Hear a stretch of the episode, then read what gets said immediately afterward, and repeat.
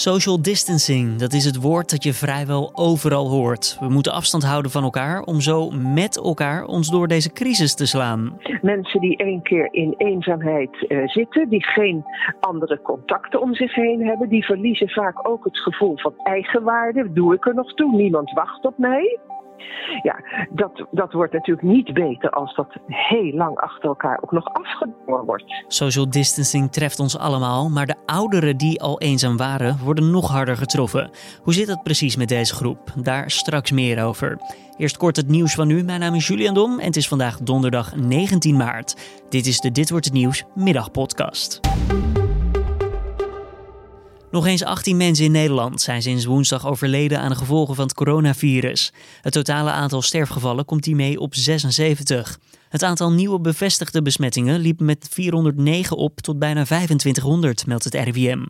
Het werkelijke aantal besmettingen met het virus in Nederland is hoger dan het RIVM meldt. Niet iedereen wordt namelijk getest op het virus en het instituut maakt alleen de bevestigde besmettingsgevallen bekend. Daarnaast merken sommige mensen niet dat ze besmet zijn, dat omdat ze geen klachten hebben.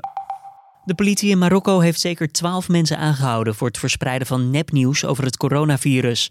Een van de verdachten is een vrouw die via haar YouTube-kanaal filmpjes verspreidde, waarin ze met klem stelde dat het virus niet bestaat.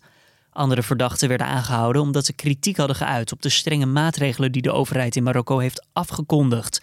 Ze spoorden burgers online aan om adviezen van de overheid niet op te volgen of stelden dat het land in lockdown is.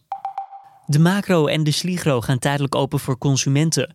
Normaal gesproken kunnen alleen ondernemers terecht bij deze groothandels.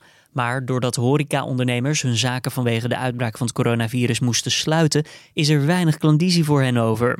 Deze groothandels liggen echter nog vol met goede producten, die anders grotendeels weggegooid zouden moeten worden. Vandaar dat er is besloten tot openstelling voor consumenten. Ferrari heeft donderdag als tiende en laatste Formule 1-team ingestemd met uitstel van de nieuwe technische regels die in 2021 van kracht zouden gaan. Andere belanghebbenden, zoals de FIA en de Formule 1 zelf, moeten nog wel akkoord gaan. De wijzigingen gaan over een budgetplafond en vereenvoudigde technische regels. Deze zouden vanaf volgend jaar gelden, maar dat lijkt dus nu een jaar te worden uitgesteld. De kindertelefoon is afgelopen dagen overspoeld door telefoontjes van kinderen die met vragen of zorgen over het coronavirus zitten. Veel kinderen maken zich zorgen over dierbare, school en een verslechterende thuissituatie. Dat legt directeur Roline de Wilde uit aan nu.nl. Ook zijn veel kinderen bang dat hun oma of opa wordt getroffen door het virus en mogelijk overlijdt. Bij de kindertelefoon werken vrijwilligers, op dit moment zo'n 600. Gezien de drukte zijn er meer mensen nodig. Geïnteresseerden kunnen zich daarvoor aanmelden bij de website. Dan ons gesprek van deze middag, social distancing. We minderen massaal het contact met anderen, niet alleen in Nederland, maar wereldwijd. Voor velen is het even een openbaring te merken wat er plots allemaal niet meer kan en datgene wat we vroeger deden zonder er eigenlijk bij stil te staan. Voor een groep is het nog een stuk lastiger. Het gaat dan om de eenzame ouderen. Daarover praat ik met Jenny Gierveld, emeritus hoogleraar sociologie, thans verbonden aan het NIDI, dat is het Nederlands Interdisciplinair Demografisch Instituut. Nou, mevrouw Gierveld, om te beginnen, social distancing, is dat ooit eerder voorgekomen op zo'n schaal als nu? Ik denk dat we kunnen zeggen dat dat niet eerder geweest is, althans voor zover wij kunnen overzien natuurlijk. Dit is een unieke situatie. Ja, het enige waar het mij een beetje aan doet denken is aan het feit wat heel lang geleden gebeurde. Melaatse mensen moesten, wanneer ze uh, in de stad liepen, moesten ze een ratel bij zich hebben. En met die ratel geluid maken. Dat was om te zeggen van, ik kom eraan, pas op, ik ben besmettelijk. Uh, blijf uit mijn buurt. En daardoor wisten mensen eigenlijk al gewoon, als ze die ratel hoorden van oké, ik doe een stapje opzij of ik pas op, op hier. Een stapje opzij. Ja, ja, maar dat was natuurlijk op veel kleinere schaal. Hè. Dat is niet te vergelijken met, met wat er nu aan de hand is. Maar de aanleiding is wel min of meer hetzelfde. Het gaat om een, een ziekte waar we voor opzij moeten stappen. Dat we het dus in de, ja, eigenlijk de nieuwe geschiedenis, om het zo even te noemen, dus niet hebben meegemaakt. Zo'n enorme social distancing uh, situatie. Weten we dan wel wat dit kan betekenen voor ons? Wat voor effecten dit kan hebben op ons mensen? Nee, dat, dat is op zich niet te zeggen. Dat zullen we echt nog moeten afwachten. Maar er is wel iets wat ik in dit verband uh, toch even wil noemen.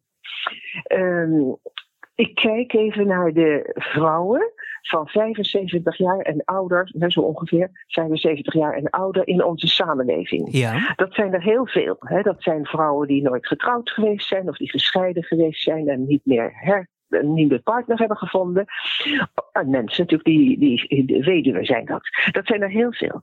En van die vrouwen weten we dat, uh, een heel, dat, dat er een heel groot deel gewoon alleen woont. De meeste van die vrouwen wonen alleen. En als ze alleen wonen, dan weten we verder dat meer dan de helft van die alleenwonende oudere vrouwen, die krijgt niet dagelijks contact met iemand anders. Meer dan de helft heeft. En dagelijks contact is wel nodig, lijkt mij. Nou, dat is heel wenselijk, hè? want we zijn toch als mensen toch eigenlijk wel een beetje aangewezen op de ander. En dus die mensen die dus dat overkomt, daarvan weten we uit onze onderzoekingen, dat die mensen die dus geen dagelijkse contacten hebben, dat die mensen veel meer eenzaamheid herkennen en erkennen sterke eenzaamheid dan mensen die natuurlijk wel dagelijks contact om zich heen hebben. Nou, zo'n grote groep met zo'n ernstige eenzaamheid, je kunt je niet voorstellen wat er met die groep gebeurt, die hele omvangrijke groep. Nu ze verplicht nou ja, zijn. U, u zegt, u, u, kunt zich niet voorstellen, maar ja, we hebben er nu opeens allemaal mee te maken. Dit is misschien wel een enorme ja, eye-opener. Nou, dit kan natuurlijk niet beter worden zomaar door deze. eh, Stel je toch voor dat deze mensen zonder dagelijkse contacten buiten het huis, dat die mensen twee, drie, vier maanden uh, binnen zitten. Voordat we even naar oplossingen toe gaan, uh, mevrouw Gierveld, uh, eerst eventjes van, dit gaat dus niet wennen, zoiets als eenzaamheid, social distance dit, dit is niet dat we denken van, nou weet je, um, over een paar weken, nou het gaat eigenlijk best wel goed. Nou, dat, uh, dat zie ik niet zo zitten. Mensen die één keer in eenzaamheid uh, zitten, die geen andere contacten om zich heen hebben, die verliezen vaak ook het gevoel van eigenwaarde. Doe ik er nog toe? Niemand wacht op mij. Ja, dat, dat wordt natuurlijk niet beter als dat heel lang achter elkaar ook nog afgedwongen wordt. En situaties waarbij we bijvoorbeeld uh, kunnen videobellen of gewoon een normaal telefoongesprek, zodat we toch nog andere stemmen horen, uh, een praatje maken. Kan dat wel helpen? Dat, ligt een beetje, ja zeker. Dat zou ik ook zeker aanraden, want dit zijn natuurlijk ook vaak de mensen die niet de moderne uh, communicatiemedia hebben, die niet eventjes een, een, een uh, behalve via de televisie, maar ze hebben natuurlijk geen andere mogelijkheden om makkelijk met anderen in contact te komen dan de telefoon. En ja, luisteren naar de televisie. Nou, dat laatste is natuurlijk een beetje afleiding, dat luisteren. Maar als je dan ziet wat voor berichten de hele dag op de televisie zijn, dan wordt zo iemand die er in, in, zijn, in haar eentje zit er ook niet vrolijker van. Integendeel, die maakt zich ook erg zorgen natuurlijk van wanneer zal dat mij overkomen. Ja, en televisie is natuurlijk een vooral eenzijdige communicatie. Het gaat Eenzijdig, maar ja, één kant ja, op. Ja. Wat, wat, wat raadt u dan aan op dit moment? Uh, om te beginnen met deze oudere mensen die al eenzaam waren. Voordat we met deze coronavirus te maken hadden, dacht ik altijd dat het volgende nog zou kunnen helpen. Dat er iemand uit de buurt is, iemand, een, een, mevrouw of meneer die gepensioneerd is, die wat meer tijd heeft, die bijvoorbeeld weet van daar woont iemand die, die echt helemaal alleen thuis is, die heeft moeite met. Laat mij eens eventjes om de hoek kijken, laat ik eens eventjes aanbellen en zeg ik ben uw buurman van daar en daar, kan ik een boodschapje voor u doen? Hoe gaat het met u? Precies, maar dat mag nu natuurlijk niet. Nee. nee. dus wat kunnen we dan nu doen op dit moment? Dan kan het alleen via de telefoon. Maar dan moeten we het telefoonnummer natuurlijk al wel weten maar zo'n praktisch probleem te noemen.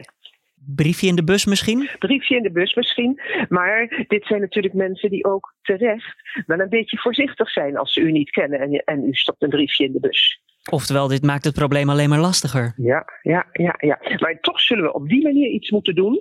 Uh, ik kan me voorstellen dat er uh, uh, bijvoorbeeld mensen zijn met kinderen in de buurt, dat de kinderen een tekening maken. En dat je daar een briefje bij doet en zegt van wij zijn die, hè, want dat zullen ze wel weten dat er aan de overkant een gezin loopt met kindertjes. En vinden ze natuurlijk leuk om naar te kijken vanaf hun uh, uh, raam. En dan zou je kunnen zeggen van nou, als dat kindje samen met die moeder een tekening in de bus doet en de moeder schrijft daarbij van mevrouw, uh, hoe gaat het met u? Ik wil graag iets voor u doen. Hier is mijn telefoonnummer. Ik wil morgen ook wel eventjes op het raam tikken of zo. Kan ik iets voor u doen? Ik denk dat we toch die kant op moeten. We zullen iets moeten doen voor deze mensen.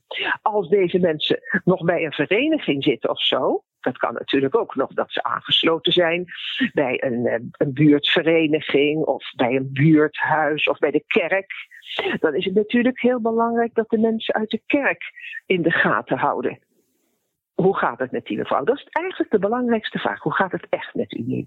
Maar los van oudere mensen kan de eenzaamheid nu ook makkelijker toeslaan, denk ik, bij de mensen die normaal gesproken een druk en vol sociaal leven hadden en zich nu dus even moeten terugtrekken. Uh, hoe kijkt u daar naartoe? Ja, daar hebt u helemaal gelijk in. Eenzaamheid komt in alle leeftijdsgroepen voor. En het is natuurlijk ook voor die, uh, ook bijvoorbeeld een alleenstaande persoon uh, tussen de 30 en de 50, die altijd een, een, een leuke baan heeft, die uh, tijdens het werk gezellig eens een kopje koffie drinkt met AFB, misschien in een voetbalclub van het werk zit. Ja, die staat op dit moment ook helemaal natuurlijk alleen voor. Maar ik hoop wel dat die persoon die dan alleen thuis werkt, die zal ook contacten hebben met zijn collega's natuurlijk. Want die zijn allebei bezig aan, aan werk wat af moet.